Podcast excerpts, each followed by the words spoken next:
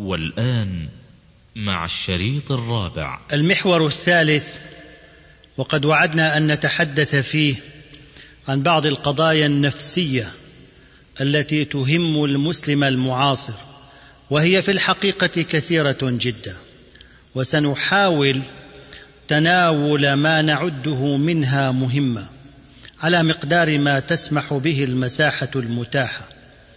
أيها الإخوة، أيتها الأخوات، إن مسألة صلاح النفوس وطهارتها تعد من المسائل المحورية في رسالات جميع الأنبياء عليهم الصلاة والسلام. ودرجة صلاح أي نفس تعد مقياسا حقيقيا لتدين المرء وقبوله للهداية. يقول الله جل وعلا: هو الذي بعث في الأميين رسولا منهم يتلو عليهم آياته ويزكيهم ويعلمهم الكتاب والحكمة وإن كانوا من قبل لفي ضلال مبين. ويقول سبحانه: قد أفلح من زكاها وقد خاب من دساها. أي قد أفلح من زكى نفسه بتطهيرها من المعاصي وأصلحها بالصالحات من الأعمال، وخاب وخسر من حقر نفسه بالكفر والمعاصي فأوردها موارد الهلكة. والعيش في زماننا الصعب يحتاج إلى جانب التزكية، إلى شيء آخر هو ما يمكن أن نسميه اللياقة النفسية. ونعني باللياقة النفسية أن يمتلك المسلم المعاصر درجة جيدة من النشاط الروحي والاستعداد النفسي للمبادرة، وقدرة حسنة على التكيف مع الظروف المستجدة. وذلك شيء يكتسبه الإنسان من وراء الثقة بالنفس واتساع الأفق، ومن خلال التخلص من الأوهام ومن القلق والاكتئاب، ومن خلال السيطرة على الانفعالات على ما سنوضحه بعد قليل. إن التحديات التي تواجه الأمم قريبة من التحديات التي تواجه الأفراد، وهي غالبا تحديات داخلية. الأفراد العظماء كالأمم العظيمة حين يشتد تكالب الأعداء عليهم لا ينهمكون في أنشطة خارجية لصده، وإنما يرتدون إلى الداخل إصلاحا وتطهيرا وتنمية وتحصينا. وهذا هو القرآن الكريم يقرر هذه الحقيقة الهائلة بأبسط أسلوب، حيث يقول سبحانه: إن تمسسكم حسنة تسؤهم وإن تصبكم سيئة يفرحوا بها وإن تصبروا وتتقوا لا يضركم كيدهم شيئا. إن كل عمل إصلاحي لشؤون الأمة يجب أن يعتمد على إصلاح ما في الأنفس وينطلق منها، وإلا فإن النتائج سوف تكون مخيبة للآمال. وحين تجف المنابع الداخلية للعيش الهانئ فإن من الواجب أن نعود إلى تلك المنابع ونحاول إصلاحها لتتدفق من جديد.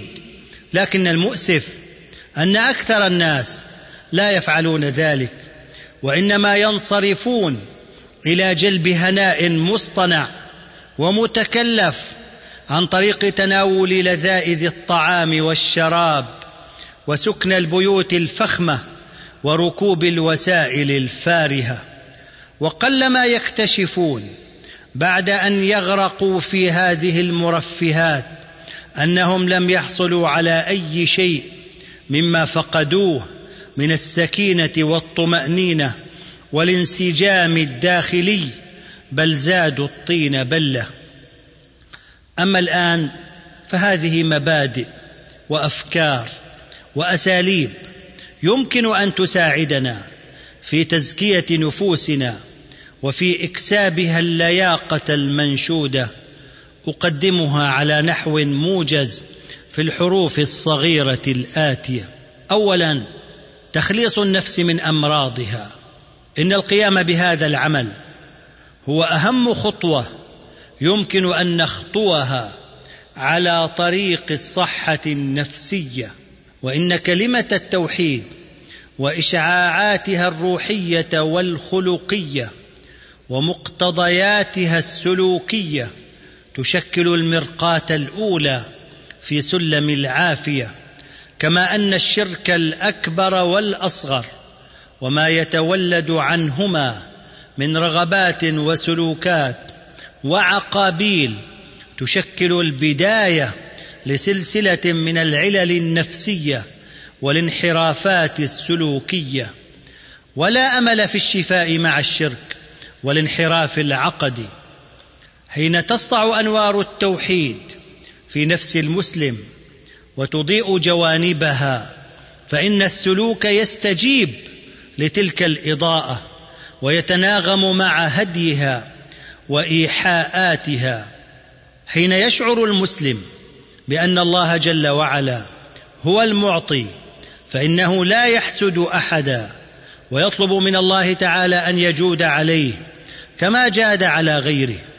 وحين يشعر بأن الله خالق كل شيء والمهيمن عليه، وأن كل ما بيده هو من فضل الله عليه وتوفيقه، فإنه لا يصاب حينئذ بالكبر والعجب. وحين يحس المسلم بالخشية من الله تعالى والخوف منه، فإنه يتحامى الوقوع في الانحراف وظلم العباد، وهكذا.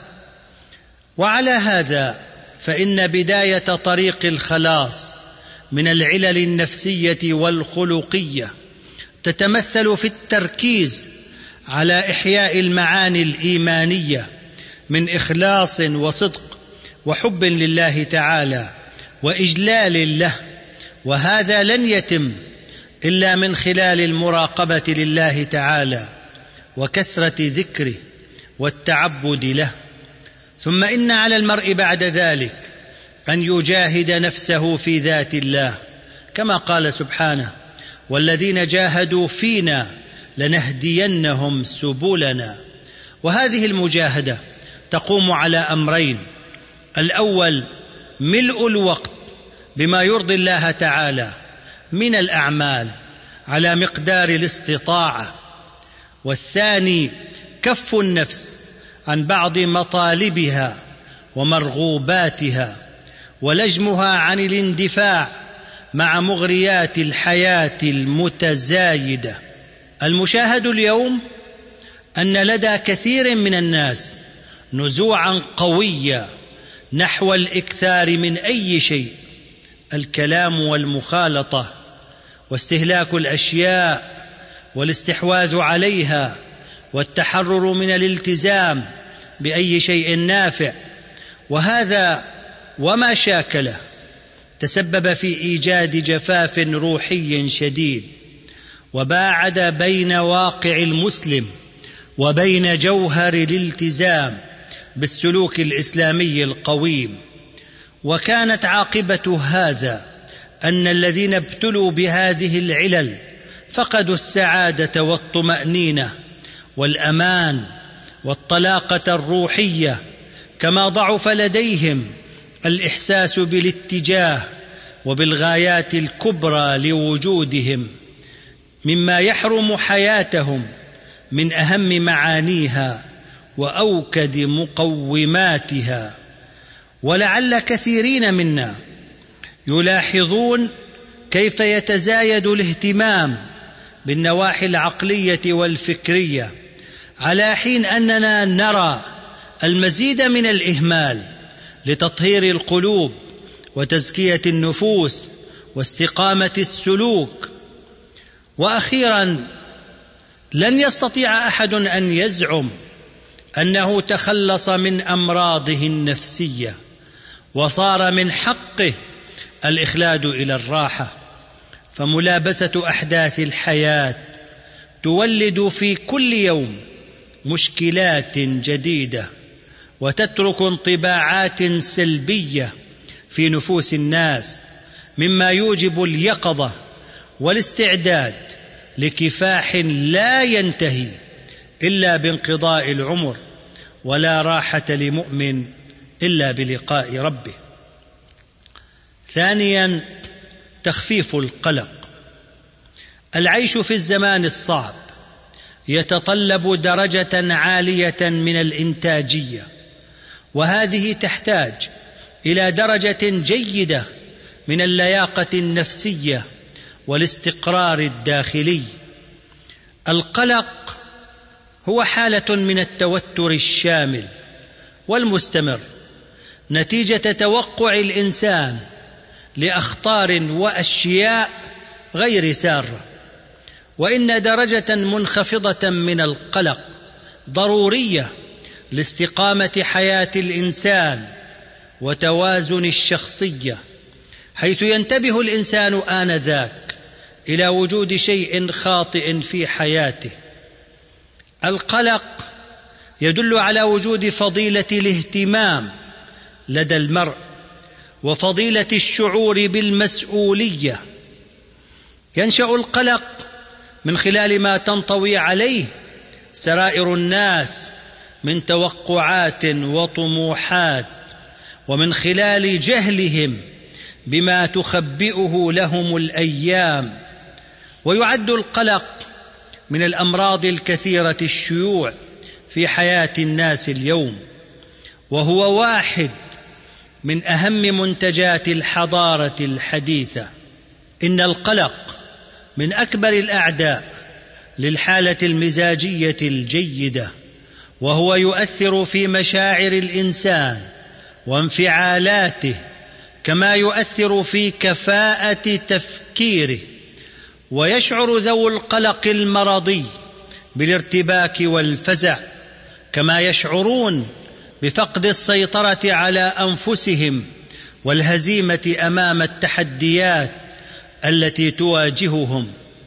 إن تأثير القلق المرضي لا يقتصر على الحالة النفسية للإنسان فحسب، ولكنه يتجاوز ذلك إلى الحالة الجسدية، حيث إنه يقلل من مقدرة الإنسان على الاسترخاء والنوم الجيد، كما يسبب له الصداع ويخفض من درجة نشاط الجسد بما يسببه من توتر وإجهاد.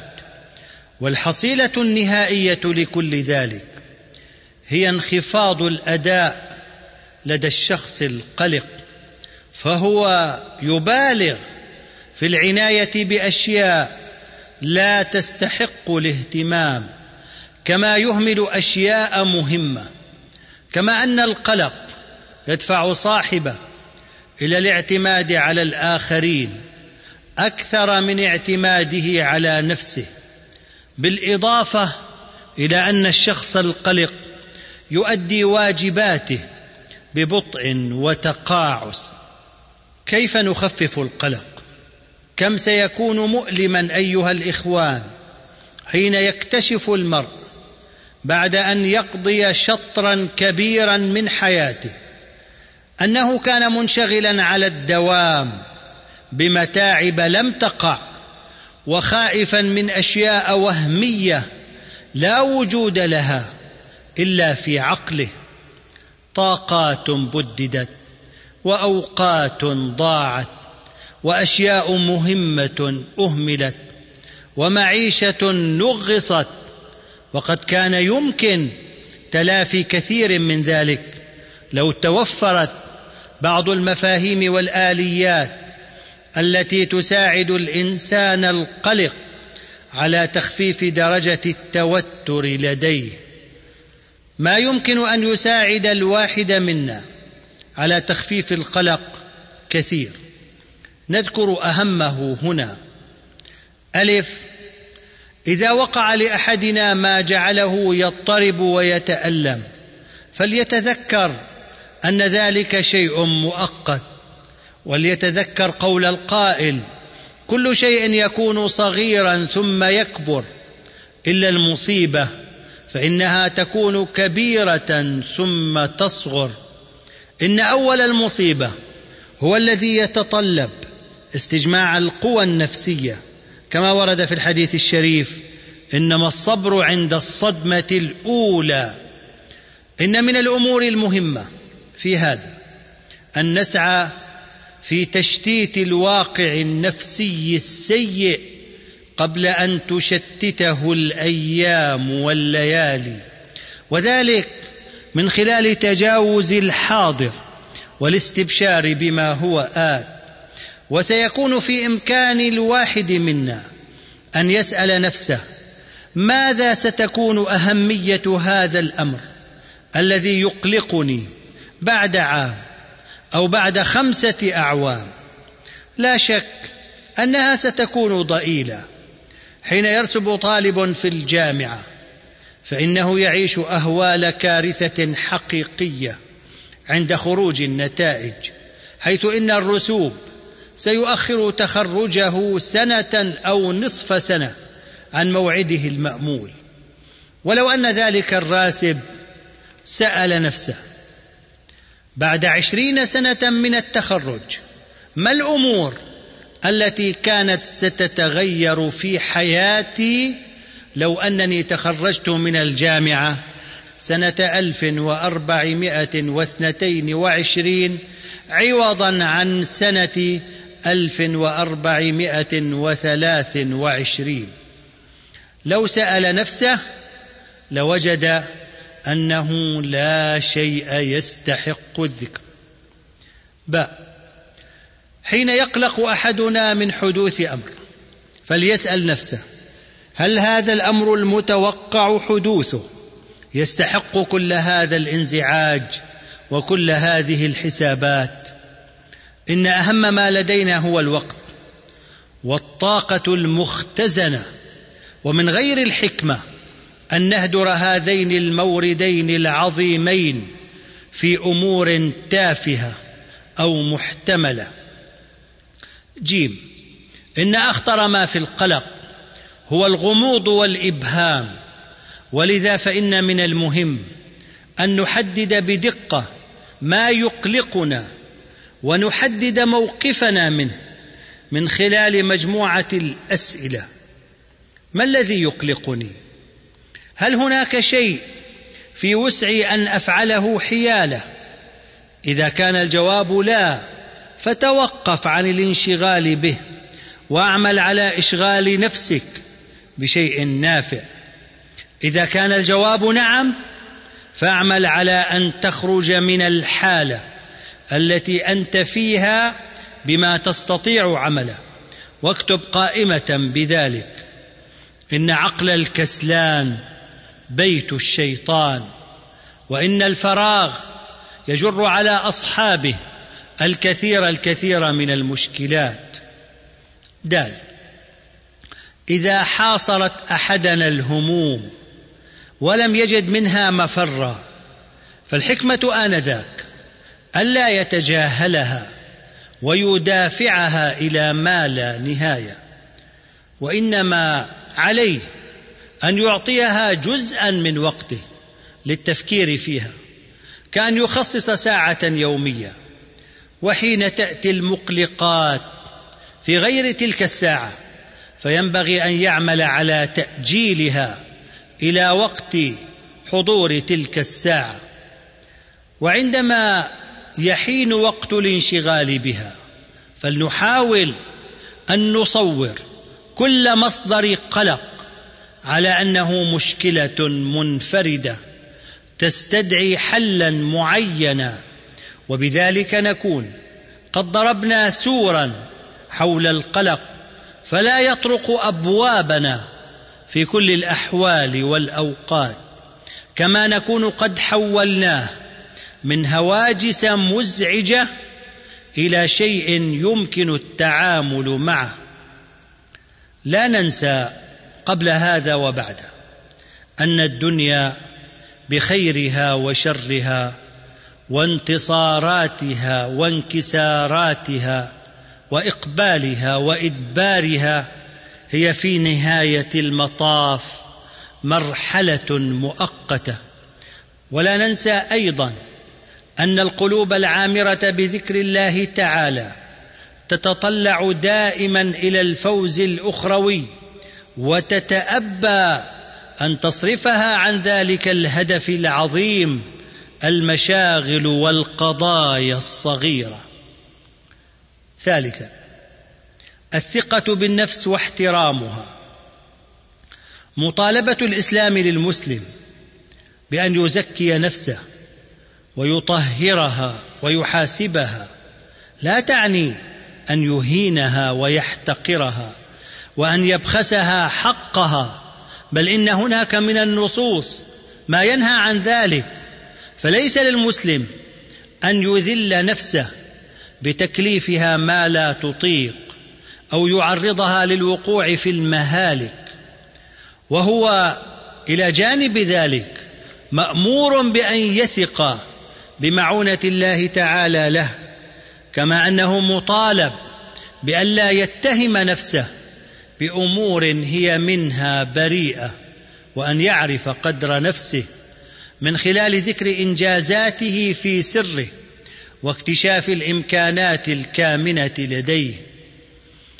إن الله جل وعلا جعل باب التوبة مفتوحا أمام العبد إلى اللحظات الأخيرة من عمره، حتى لا يكون فكرة نهائية عن نفسه، وحتى يظل قادرا على تجديد الثقة بها وبإمكانية إصلاحها.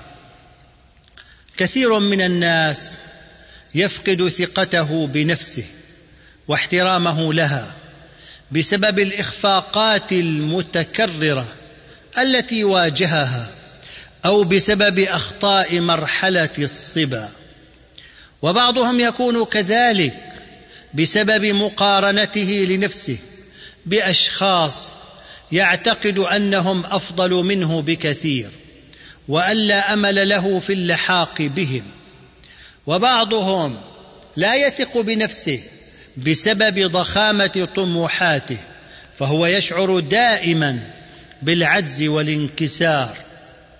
السؤال الآن: كيف نبني الثقة بالنفس؟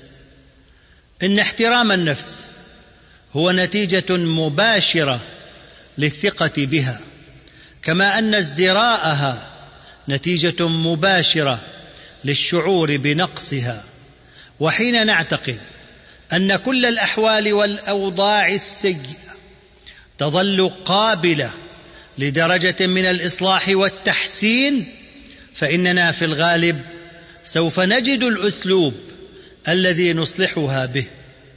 وهذه بعض الملاحظات حول تعزيز الثقة بالنفس أسوقها في النقاط التالية.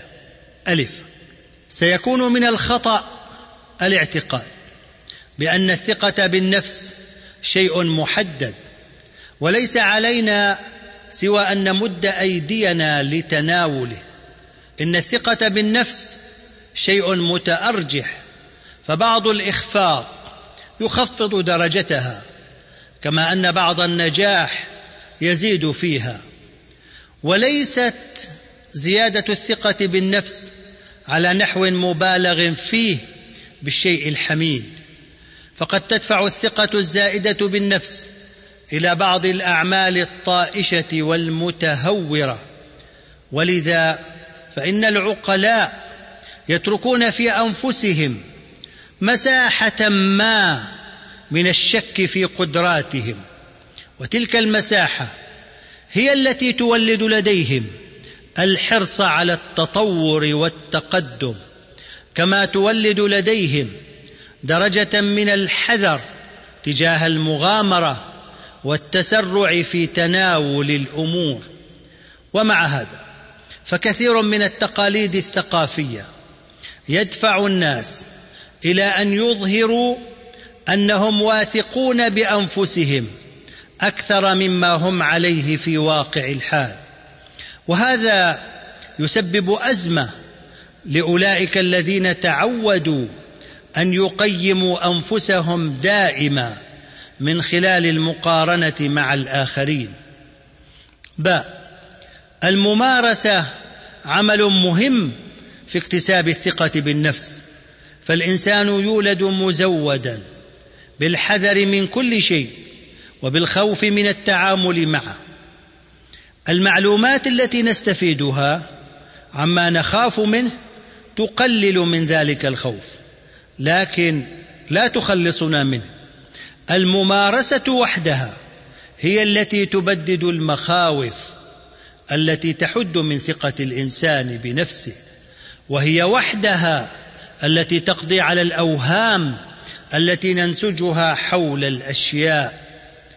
الخريج الجامعي يتهيأ بالتدريس ويشك في مقدرته على القيام به على نحو جيد، لكن حين ينغمس في إلقاء الدروس يكتسب المزيد من الثقة بنفسه، ويصبح التدريس بالنسبة إليه أمرا ميسورا مأنوسا. ج.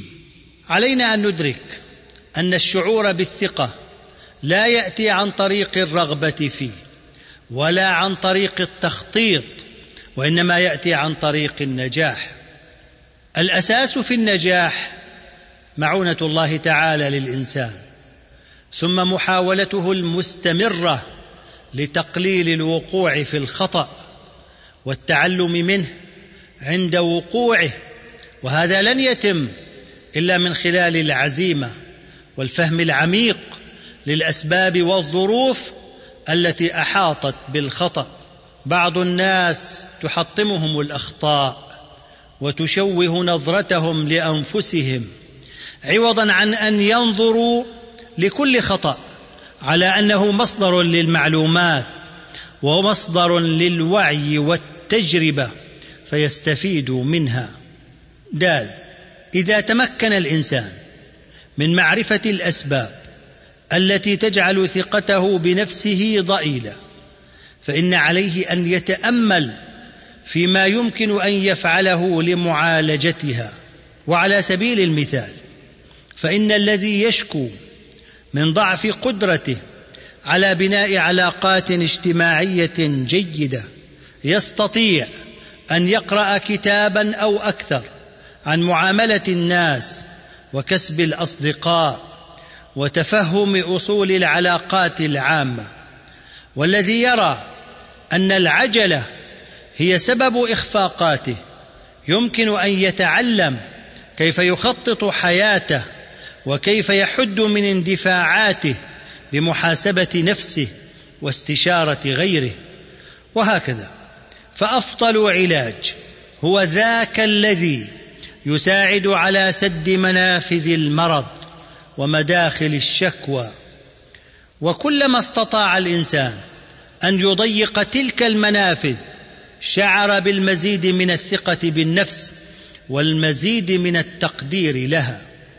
إذا كانت المشكلة المتسببة في الاستخفاف بالذات غير قابلة للمعالجة، فإن في إمكانه أن يعزز جانبا آخر في شخصيته أو حياته يعوضه عما يفوته بسبب جانب الضعف. إذا كان المرء يعاني مثلا من قصر وقماءة شديدة، فإن في إمكانه أن يتجاوز تلك المشكلة من خلال ارتياد الآفاق الذهنية والمعرفية والأدبية. فنحن نقدر أهل العلم والفكر تقديرا عاليا، ولا يخطر في بالنا تقويمهم من خلال أشكالهم وألوانهم. وإذا كان المرء يشعر بانخفاض درجة ذكائه، فإنه يستطيع التعويض عن ذلك بتكثيف القراءة وتحسين أساليب الفهم. وقد رأينا في واقعنا وفي تاريخنا أعلاما كثيرين لم يكونوا يتمتعون بالذكاء الخارق، ولكن استمرارهم في التعلم والتثقف ودأبهم في المطالعة دفع بهم إلى المقدمة. ويستطيع من يشكو من الفقر وضعف الإمكانات المادية أن يحسن مستواه في الإدارة فيدير إمكاناته المحدودة على نحو كفء، كما يستطيع أن يتعلم مهنة رائجة يحسن من خلالها مستواه المادي.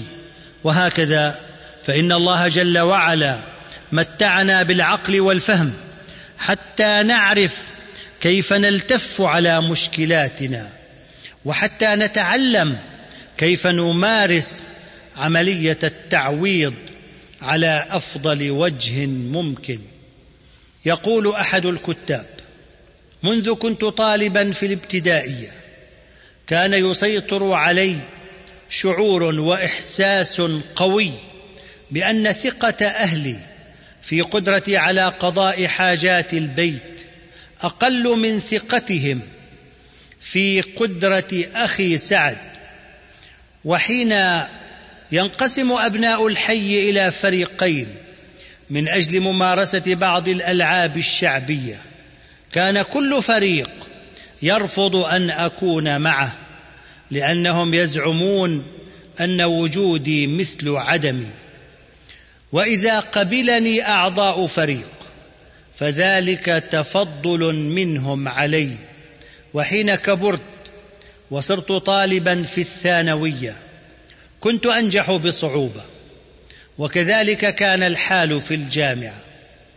وقد كان لي صاحبان شديدا الاعتداد بنفسيهما، إذ إنني في كل مرة كنت ألتقي فيها بهما كنت أسمع قصصا وحكايات عن مواقف جريئة وذكية لهما، فكنت حين أعود إلى بيتي أقارن وضعي مع وضعهما لأنتهي إلى الاعتقاد بأني أقل منهما في كل شيء.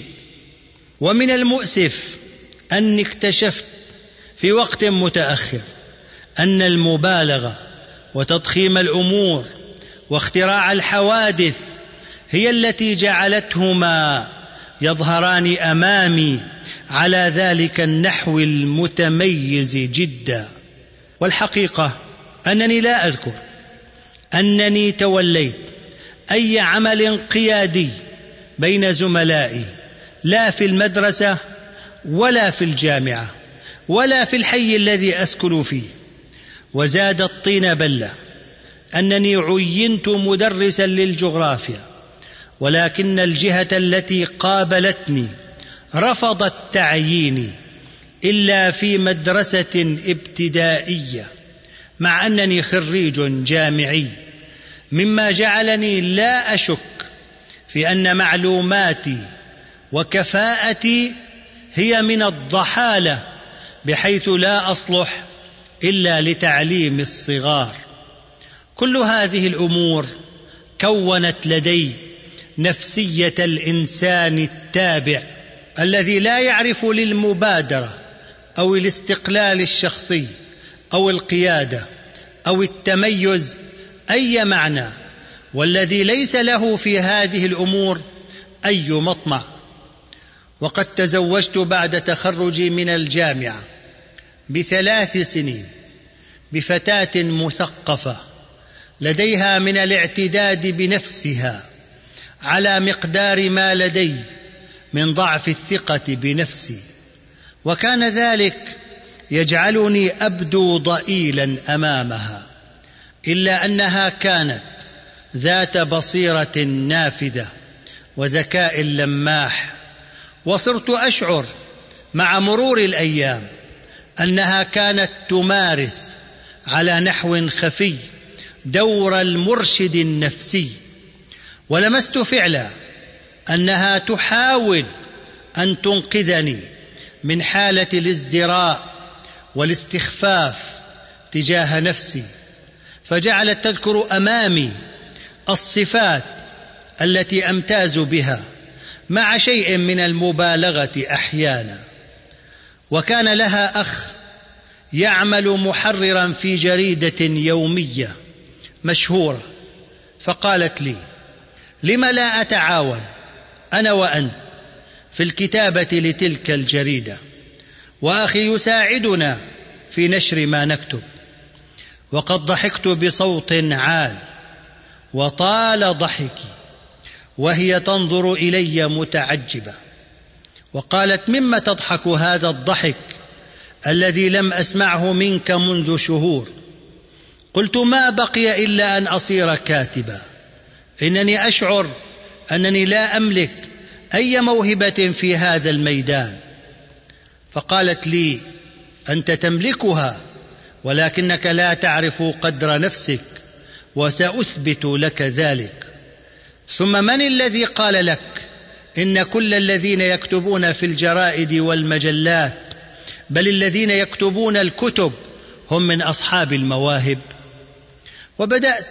وبدأت معي فعلا في بلورة أفكار لمقال طويل حول انتشار ظاهرة الطلاق وبيان أسبابها وكيفية معالجتها. وقد عانينا الكثير في كتابة ذلك المقال، إلى درجة أننا أعدنا تنقيحه وتبييضه 7 مرات، ودفعناه إلى الجريدة على حياء وخوف. وقد نشر المقال ولقي استحسانا واسعا، مما شجعني على الكتابة في موضوع آخر. وصار أصدقائي وزملائي الطيبون يشجعونني على الاتصال ببعض الجرائد ليكون لي زاوية يومية في معالجة القضايا الاجتماعية. وقد كان ذلك، وأنا اليوم كاتب مشهور، ولي مقال شهري في إحدى المجلات، إلى جانب زاوية أسبوعية في إحدى الجرائد. وأنا الآن أعتقد أن ما كنت أظنه من نقص في شخصيتي كان عبارة عن أوهام، وأن المرء يستطيع أن يصبح في القمة إذا أغمض عينيه عن هواجس الاستخفاف بالذات، وانطلق ليعمل بجد فيما يظن أنه يستطيع أن يقدم فيه شيئا مقبولا. لا يحب الناس سماع قصص الإخفاق والمآسي، كما لا يحبون أن يروا على المرء أمارات الفقر وعدم الاهتمام. ولذا فإن من المهم للمرء ألا يدمن الشكوى إلى الناس فيقابلوه بما يؤكد له أنه ضعيف ويستحق الإشفاق والمساعدة. نحن في حاجة ليس إلى الأشخاص الذين يضعفون ثقتنا بأنفسنا، وإنما إلى الأشخاص الذين يساعدوننا على الثقة بأنفسنا. كم من زوجة غيرت مسار حياة زوجها بسبب دعمها وتشجيعها له، وكم من صديق دفع صديقه إلى أعلى مراتب النجاح بسبب ثقته به ودلالته على مكامن النجاح لديه. إن اليأس أحد الأعداء المهمين لاحترام الذات، فاليائس إنسان أعلن الاستسلام وألغى أسلحته. إن المؤمن لا ييأس أبدا، وكيف يصاب باليأس وانقطاع الرجاء وهو عبد لرب كريم معين رحيم، لا يزداد على السؤال إلا كرما وجودا. وإن عظماء الرجال ليسوا أولئك الذين يستسلمون لما أعدوه من مقدمات وأسباب للفوز، وإنما أولئك الذين يستمدون طاقتهم العظمى من الله جل وعلا عبر ثقتهم بمعونته ولطفه وتوفيقه. 4. السيطرة على الانفعالات. الأشياء التي تثير انفعالاتنا لا تكاد تحصى ولا تكاد تنقطع في أوقات اليقظة. لدى كل واحد منا انفعالات إيجابية مثل الحب والإعجاب والاحترام والاهتمام بالفضائل، ومنها ما هو سلبي مثل الخوف والغضب والحقد والرغبة في الانتقام. وقد أوجد البارئ سبحانه وتعالى هذه الانفعالات في النفس البشرية من أجل حمايتها وتوازنها وبعث الحيوية فيها، فدورها الأساسي إيجابي، لكن إذا تجاوز أي منها حدود السواء فإنه يتحول إلى عامل سلبي يزعزع كيان الشخصية. إن اعتقاد المسلم بأن كل ما يصيبه من مصائب ومكدرات جار بقضاء الله وقدره، واعتقاده بأن ما يأتيه من خير وفوز ما هو إلا شيء مؤقت وزائل، وأن المصائب يجب أن تقابل بالصبر كما أن النعم يجب أن تقابل بالشكر، إن ذلك الاعتقاد يمنح شخصية المسلم درجة عالية من التوازن والتماسك. وقد قال الله جل وعلا: ما أصاب من مصيبة في الأرض ولا في أنفسكم إلا في كتاب من قبل أن نبرأها إن ذلك على الله يسير لكي لا تأسوا على ما فاتكم ولا تفرحوا بما آتاكم والله لا يحب كل مختال فخور. مشكلة الانفعالات أنها حين تتجاوز الحدود الطبيعية تسبب للمرء عددا من المشكلات، منها أن الميل الشديد إلى أمر من الأمور مثل النفور الشديد منه يشوش رؤيتنا للخيارات المتعلقة به والظروف المحيطة.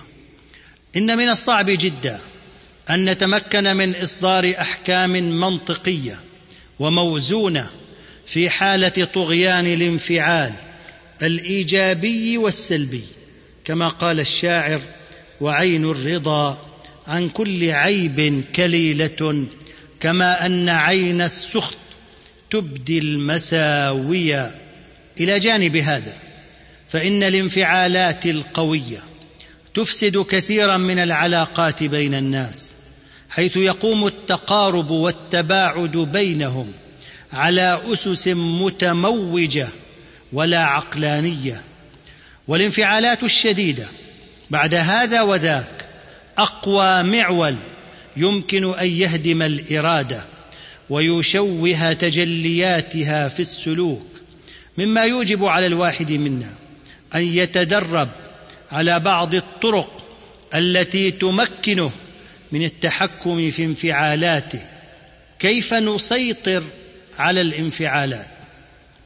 إننا حين نحاول السيطرة على انفعالاتنا نكون قد شرعنا في استعادة التوازن بين العقلانية والعاطفة. والسيطرة على العواطف لا تعني كبتها والتخلص منها، وإنما تعني إيقافها عند حدود معينة بحيث لا تؤثر في الموقف العقلاني للشخص. وهذه بعض المفاهيم والأساليب التي قد تساعدنا على السيطرة على الانفعال. ألف، أول خطوة على طريق السيطرة على الانفعال تتمثل في الاعتراف به، فربما أكون غافلا وجليسي يلاحظ علي علامات الغضب أو الميل المبالغ فيه، حيث إن من الممكن أن أنتقد في شخص من الأشخاص كل تصرفاته وكل ما يتصل به، كما أن من الممكن أن أدافع عن تصرفات شخص من الأشخاص وأفسر كل أخطائه تفسيرا يخالفني فيه كل من حولي، كما أن من الممكن أن أتضايق من شخص فأقاطعه في الحديث أو أخالفه في كل ما يقول. ولا بد آنذاك أن أنتبه لما أفعله مما يؤذي الآخرين دون شعور مني. باء، حين تسيطر على المرء مشاعر الإحباط واليأس والإخفاق، فإن عليه أن يتذكر الأحداث السارة في حياته والنجاحات التي حققها، وأن يقارن نفسه بمن دونه حتى يستشعر الخير الذي هو فيه. في حالة الحقد الشديد على شيء أو التقزز منه أو الاستخفاف به، فإن علينا أن نتذكر ما عسى أن يكون له من ميزات وخصائص وفضائل، وذلك حتى نولد مشاعر جديدة تخفف من حدة المشاعر السلبية. جيم، سيكون من المفيد في هذا الشأن أن نحاول الخروج من فلك الانفعال بتغيير الوضعية التي نحن فيها. في حالة الغضب مثلا يطلب من الغضبان أن يتحول إلى وضعية تحول بينه وبين الانتقام، وقد ورد في الحديث الشريف: إذا غضب أحدكم وهو قائم فليجلس، فإذا ذهب عنه الغضب وإلا فليضطجع. ومن تغيير الوضعية أيضا اللجوء إلى السكوت باعتباره نوعا من إيقاف الغضب عند حده، وفي الحديث: إذا غضب أحدكم فليسكت، قالها ثلاثا. ويمكن للغضبان أن يغادر المكان أو يغير مجرى الحديث الذي أثار غضبه. دال، لنشاور غيرنا في الموقف الذي ينبغي أن نقفه اتجاه الأمر الذي سبب لنا انفعالا حادا، إيجابيا كان ذلك الانفعال أو سلبيا. فالكثير من الخطأ في حالات الانفعال الشديد يكمن في التصرف المنفرد، وإذا تعود الإنسان أن يستشير غيره في هذه الحالة فإنه يربح من وجوه عديدة، حيث إنه يكون قد نجح في تأخير اتخاذ قرار في حالة انفعالية، مما يعني تأخير المواجهة ومنح النفس فرصة جديدة. ثم إن المشاورة تجعلنا نرى الأشياء من زاوية مغايرة، وذلك يجعل مواقفنا وقراراتنا أكثر حكمة واتزانا. واعتياد المشاورة بعد هذا يعني أننا نعطي الأمور ما تستحقه من الوقت والعناية والاهتمام، وفي ذلك خير كثير. عصرنا عصر الضغوط وعصر المطالب المتزايدة والتنافس الشديد، ولذا فإن المتوقع ارتفاع وتيرة الانفعال لدى كثير من الناس، وهذا يجعلنا بحاجة إلى أن نستخدم ما لدينا من خيال وإرادة في مقاومة ضغوط الحياة. ونحن بالإضافة إلى هذا في حاجة إلى أن نتدرب على الاسترخاء والمحافظة على صحتنا الجسدية والترفيه عن أنفسنا في إطار من المشروعية والاعتدال، والله المستعان في كل حال. وقد آن الأوان لنصير إلى الحديث عن المحور الرابع والأخير، والذي خصصناه للحديث عن تدبير أمور العيش وإدارة الحياة الشخصية، ومن الله الحول والطول. العيش في الزمان الصعب يتطلب أيها الإخوة والأخوات من المسلم أن يستنفر كل طاقاته الروحية والعقلية والجسمية في سبيل أن يحظى بحياة كريمة شريفة حرة تليق بالمسلم الملتزم. والمسلم الذي لا يفعل ذلك كثيرا ما يجد نفسه مهمشا أو تابعا ذليلا، أو يجد نفسه كثيرا حسيرا يتطلع إلى ما لا يصل إليه ويعاني مما لا يستطيع دفعه والفكاك منه. دعونا نقول في البداية أيها الإخوة، إن الحياة العامة لمعظم الناس ليست حياة سوية، حيث تم اختصار كثير من الأنشطة الروحية والأدبية أو ألغي، مما جعل المجال الأكبر للتنافس بين الناس هو المال وما يتبعه من متاع الحياة الدنيا. وبما أن المال في حد ذاته لا يكفي ولا تشبع النفس منه، فقد اشتعلت في حياة الناس منافسة لا ترحم، وانتشر حسد لا حدود له، وتطلعات غير مشروعة تتنامى يوما بعد يوم.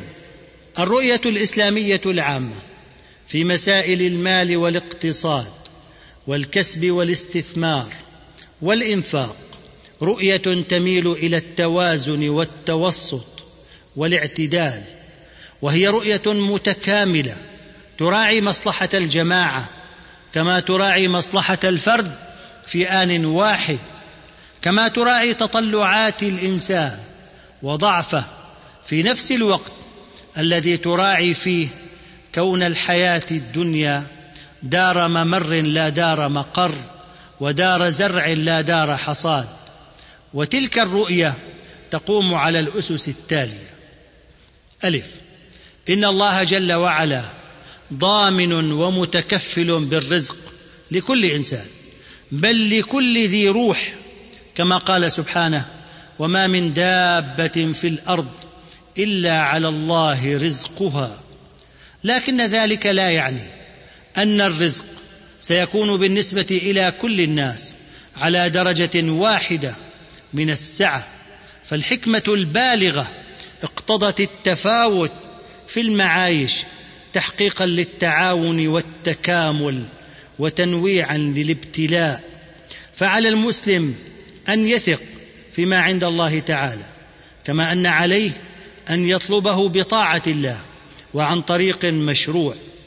باء، الكسب والعمل والكد في طلب الرزق عبادة، وإن لم تتعد ثمرات ذلك الدائرة الشخصية والأسرية للمسلم، وذلك بالشروط والآداب التالية: أن يكون العمل مشروعا، فالعمل في الربا وأمكنة القمار وما شابهها لا يكون طيبا، والله تعالى لا يقبل من العمل إلا ما كان طيبا. النية الصالحة، نية المسلم في عفاف نفسه وإغناء أسرته ونفع أمته وعمارة الأرض، أن يلتزم فيه حدود الله تعالى، فلا يظلم ولا يخون ولا يغش ولا يجور على غيره، أن يحاول تأدية العمل بإتقان وإحسان قدر الاستطاعة، ألا يشغله عمله الدنيوي عن أداء واجباته الدينية، فقد قال سبحانه: رجال لا تلهيهم تجارة ولا بيع عن ذكر الله وإقام الصلاة وإيتاء الزكاة. وقد روي أن رجلا مر على النبي صلى الله عليه وسلم فرأى الصحابة من جلده ونشاطه، فقالوا: يا رسول الله، لو كان هذا في سبيل الله، أي الجهاد. فقال عليه الصلاة والسلام: إن كان خرج يسعى على ولده صغارا فهو في سبيل الله، وإن كان خرج يسعى على أبوين شيخين كبيرين فهو في سبيل الله، وإن كان خرج يسعى على نفسه يعفها فهو في سبيل الله، وإن كان خرج يسعى رياء ومفاخرة فهو في سبيل الشيطان. جيم، الإسلام يحارب العطالة والبطالة وهدر الطاقات والإمكانات، ويحث المسلم على العمل وبذل الجهد في استنباط خيرات الأرض. وفي الحديث: ما أكل أحد طعاما قط خيرا من أن يأكل من عمل يده، وإن نبي الله داود كان يأكل من عمل يده. وفي الحديث أيضا: لأن يأخذ أحدكم أحبلة، أي حبالة، ثم يأتي الجبل فيأتي بحزمة حطب على ظهره فيبيعها فيكف بها وجهه خير من أن يسأل الناس أعطوه أو منعوه. د. التوسط في الإنفاق، فلا يمسك المال عن مواضع البر والصلة والصدقة ولا ينفقه في ذلك أو في أكل وشرب، ويظل بعد ذلك حيران لا يدري ما الذي يصنعه بنفسه وعياله.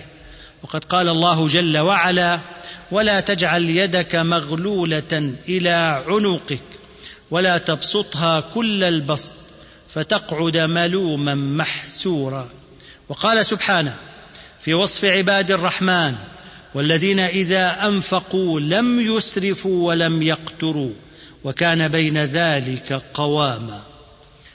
حسن التدبير وإدارة الموارد القليلة على وجه حسن يجعل حياة المسلم أقرب إلى الطمأنينة والاستقرار. ومما يساعد على تكوين المالية العامة للأمة ويدعم رأس المال الوطني، ولا سيما إذا علمنا أن كثيرا من الأعمال اليوم لا يقوم على الجهد البدني فحسب، وإنما يحتاج إلى أدوات إنتاج، وهذه لا يمكن توفيرها إلا عن طريق ادخار بعض المال مما هو متاح للمصروفات اليومية. وإليك الآن أخي المستمع بعض ما أعتقد أنه يساعد في تدبير شؤون العيش وكسب الرزق وإدارة الإمكانات المتوفرة. أولا، الاستقامة والالتزام. تأتي الاستقامة وتقوى الله تعالى على رأس ما يمكن أن يقوم به المسلم من أجل العيش في الزمان الصعب وتحسين ظروف المعيشة، فقد وعد الله جل وعلا ووعده الحق بتفريج الكروب عمن يتقيه ويتبع أمره ويلزم حدوده، حيث قال: ومن يتق الله يجعل له مخرجا ويرزقه من حيث لا يحتسب ومن يتوكل على الله فهو حسبه إن الله بالغ أمره قد جعل الله لكل شيء قدرا. ومما يوسع في الرزق صلة الرحم وبر الأقارب، فقد ورد في الحديث: من أحب أن يبسط له في رزقه وينسأ له في أجله، أن يؤخر له في أجله، فليصل رحمه.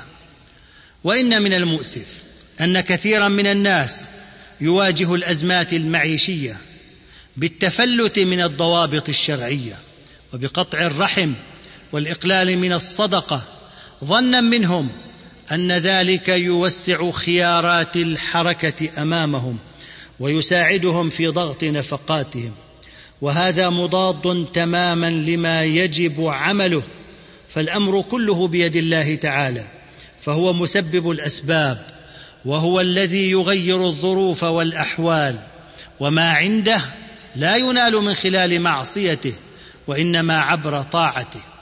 ثانيا، محاولة تحسين الدخل. يعيش كثير من الناس اليوم على حافة الفقر، وهناك شكوى من صعوبة توفير الحاجات الأساسية ولا سيما السكن. ومن الحلول لهذه الوضعية أن يحاول الإنسان تحسين دخله، حيث إن في إمكان المرء أن يوجد لنفسه عملا فرعيا يدر عليه دخلا إضافيا، ومهما ساءت الأحوال فإن هناك دائما بعض الفرص للحصول على مصدر يزيد في دخل المرء. كما أن في إمكان ربات البيوت أن يعمل في بعض الأعمال اليدوية الخفيفة داخل بيوتهن لتعزيز دخل أزواجهن. وقطاع الخدمات يتنامى يوما بعد يوم وعلى نحو سريع، وهو يوجد اليوم فرصا كثيرة للعمل، وتلك الفرص لا تحتاج إلى كثير من المال بمقدار ما تحتاجه من التنسيق والتنظيم، أي المبادرة والعقل المنظم وشيء من الجهد والصبر.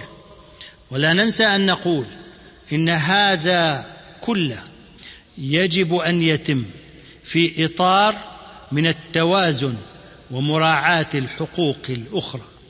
ثالثا، تعود تأجيل الرغبات. لدى النفس البشرية ميول غريزية نحو الكسل والفوضى والهروب من الواجبات والابتعاد عن الأعمال الجادة، وكثيرا ما يرى الواحد منا نفسه وقد قطع عملا مهما يقوم به من أجل إجراء مكالمة هاتفية غير ملحة ولا ضرورية، أو من أجل زيارة صديق كان معه منذ يومين، أو من أجل سماع نشرة أخبار يعلم أنها لا تختلف عن نشرة سمعها منذ قليل.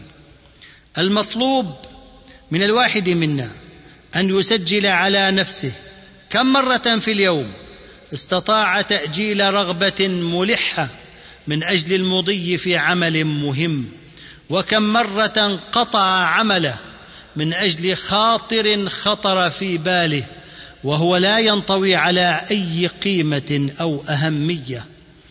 إن تحرك الوقت على نحو متتابع يرتب علينا مسؤوليات وأعباء جديدة، ولا بد من مواجهتها عن طريق الاستمرار في العمل والمثابرة عليه على قدر المستطاع. رابعا، اغتنام الفرص المتاحة. الفرص تعني دائما ظروفا أكثر ملائمة للقيام بعمل ما، وهذه الظروف لا تتوفر دائما، بل إن الفرص الكبرى قد لا تتوفر إلا مرة واحدة في العمر. الفرص أيها الإخوان لا تطرق باب أحد، وعلى الناس أن يبحثوا عنها. حين يكون المرء إيجابيا وفعالا وجريئا فإنه يقع على الفرص أكثر من غيره، لأنه يدرك جوانب النفع الخفية فيسبق غيره إلى الاستفادة منها.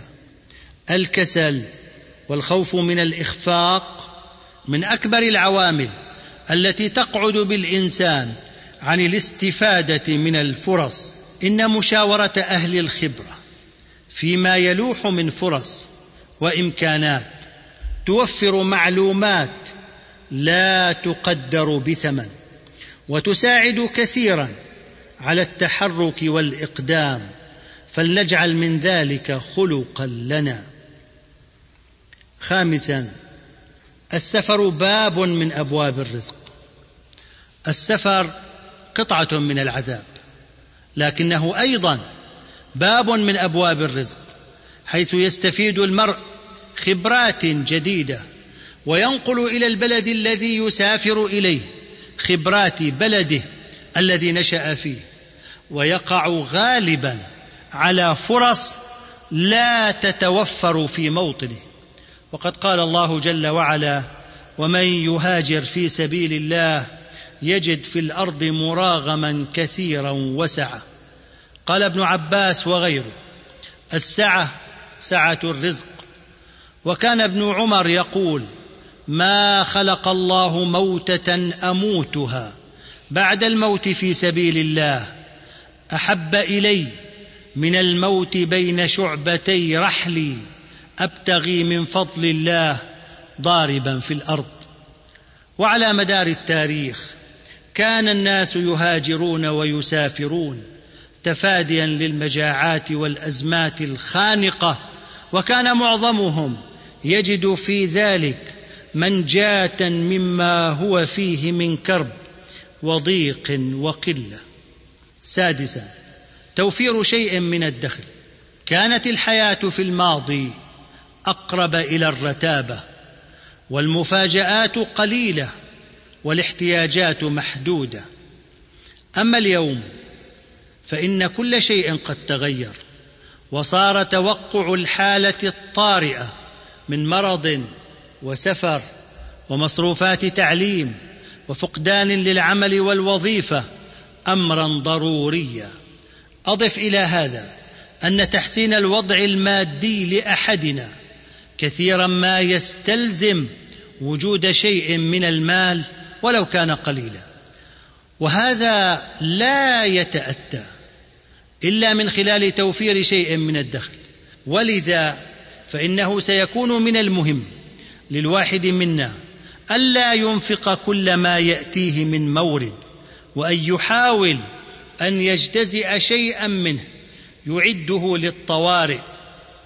بعض الناس ينفق دخله الشهري في أيام معدودة ثم يستدين إلى نهاية الشهر ليظل يشعر بأنه عاجز ومغلوب، ومع أن بعض الناس يكون مضطرا فعلا إلى مثل ذلك، إلا أن الصحيح أن كثيرين منا يسيئون استخدام مواردهم المالية وينفقون كثيرا منها على أشياء ترفية أو دعوات وولائم مظهرية أو تلبية لعادات اجتماعية جائرة، ثم يظل يطرق باب فلان وعلان مريقا ماء وجهه.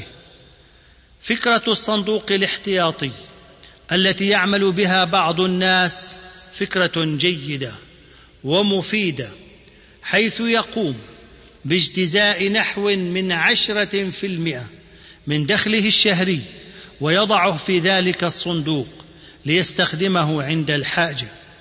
وأظن أن تفكيرنا جميعا في ذلك يعد شيئا مفيدا. 7، الذكاء في إدارة الإمكانات المحدودة. كلما كانت الإمكانات محدودة والموارد شحيحة احتجنا إلى براعة أكثر في إدارتها، وتظهر التجارب العالمية يوما بعد يوم أن في إمكان الإدارة الممتازة أن تعوض على نحو مذهل ضعف الإمكانات المتاحة. التقدم التقني الهائل يتيح أكثر فأكثر لأعداد كبيرة من الناس أن ينتجوا كميات كبيرة من المحاصيل من جراء زراعة مساحات صغيرة جدا. وفي بعض الدول مثل اليابان صارت الزراعة المنتجة على أسطح المنازل وعلى الأرفف المقامة على الجدران مألوفة وجذابة، كما أنه صار في إمكان صاحب الخبرة أن يقيم مصنعا صغيرا في حجرة من داره، بل إن بعض المصانع الكبرى كانت نواتها في يوم من الأيام عبارة عن ورشة صغيرة جدا، كما هو الشأن في مصانع فورد للسيارات. إن مما يساعد على خفض النفقات تأجيل شراء بعض الأشياء إلى الأوقات التي تكون فيها رخيصة، وهذا ما يفعله كثير من الناس في الدول المتقدمة.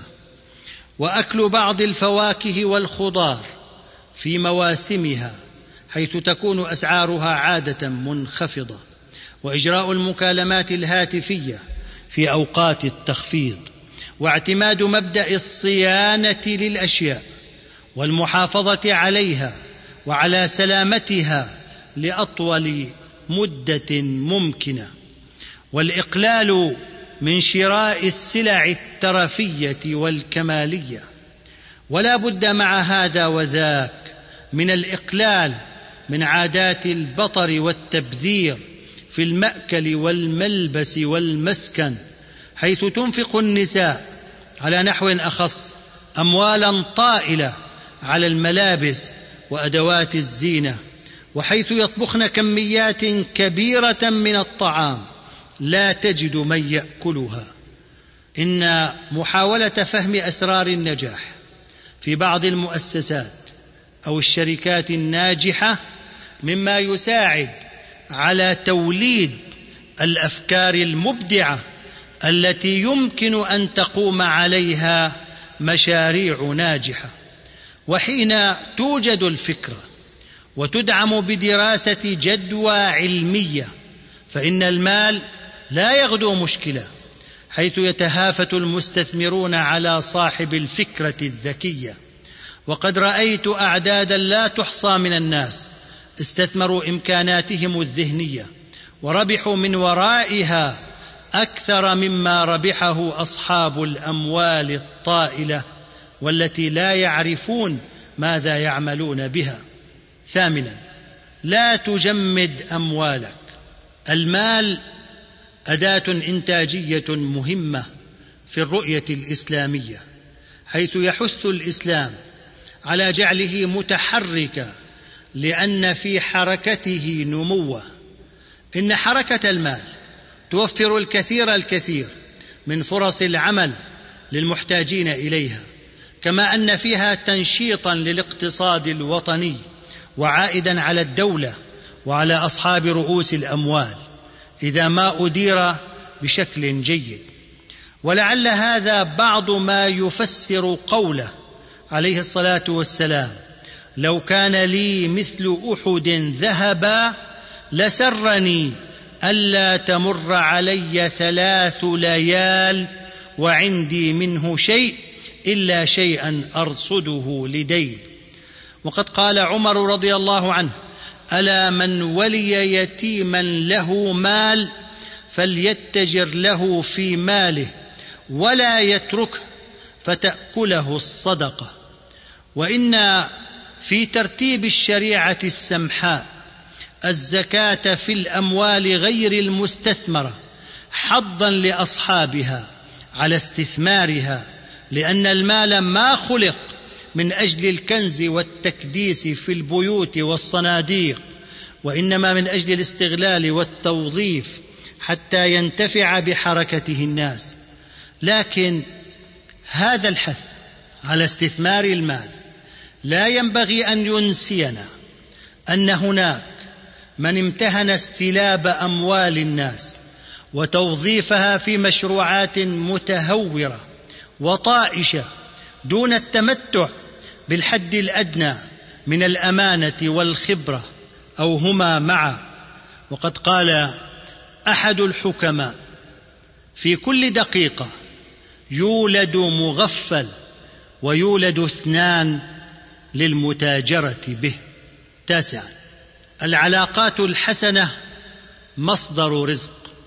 مصير البشرية متوقف على عدد محدود من الأمور الجوهرية، أهمها علاقة الناس بخالقهم جل وعلا، ثم علاقتهم بعضهم ببعض.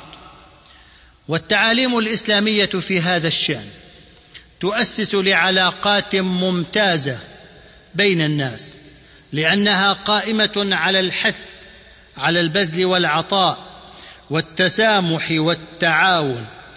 ونجد هذا واضحا في نحو حث الإسلام على الابتداء بإلقاء السلام، وعلى إكرام الضيف والجار، ومقابلة الخطأ بالعفو، والتبسم في وجه الأخ المسلم، والصبر على ما تجره مخالطة الناس من أذى، والأمر بالمعروف والنهي عن المنكر، وغشيان المساجد في الجمعة والجماعات، وإغاثة الملهوف، إلى آخره.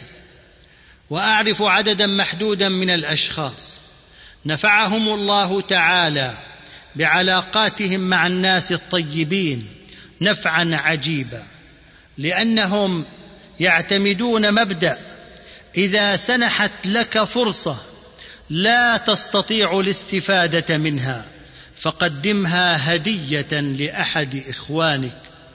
لكن هذا يحتاج إلى شيء واحد، هو التخلص من داء الأثرة والأنانية المقيتة.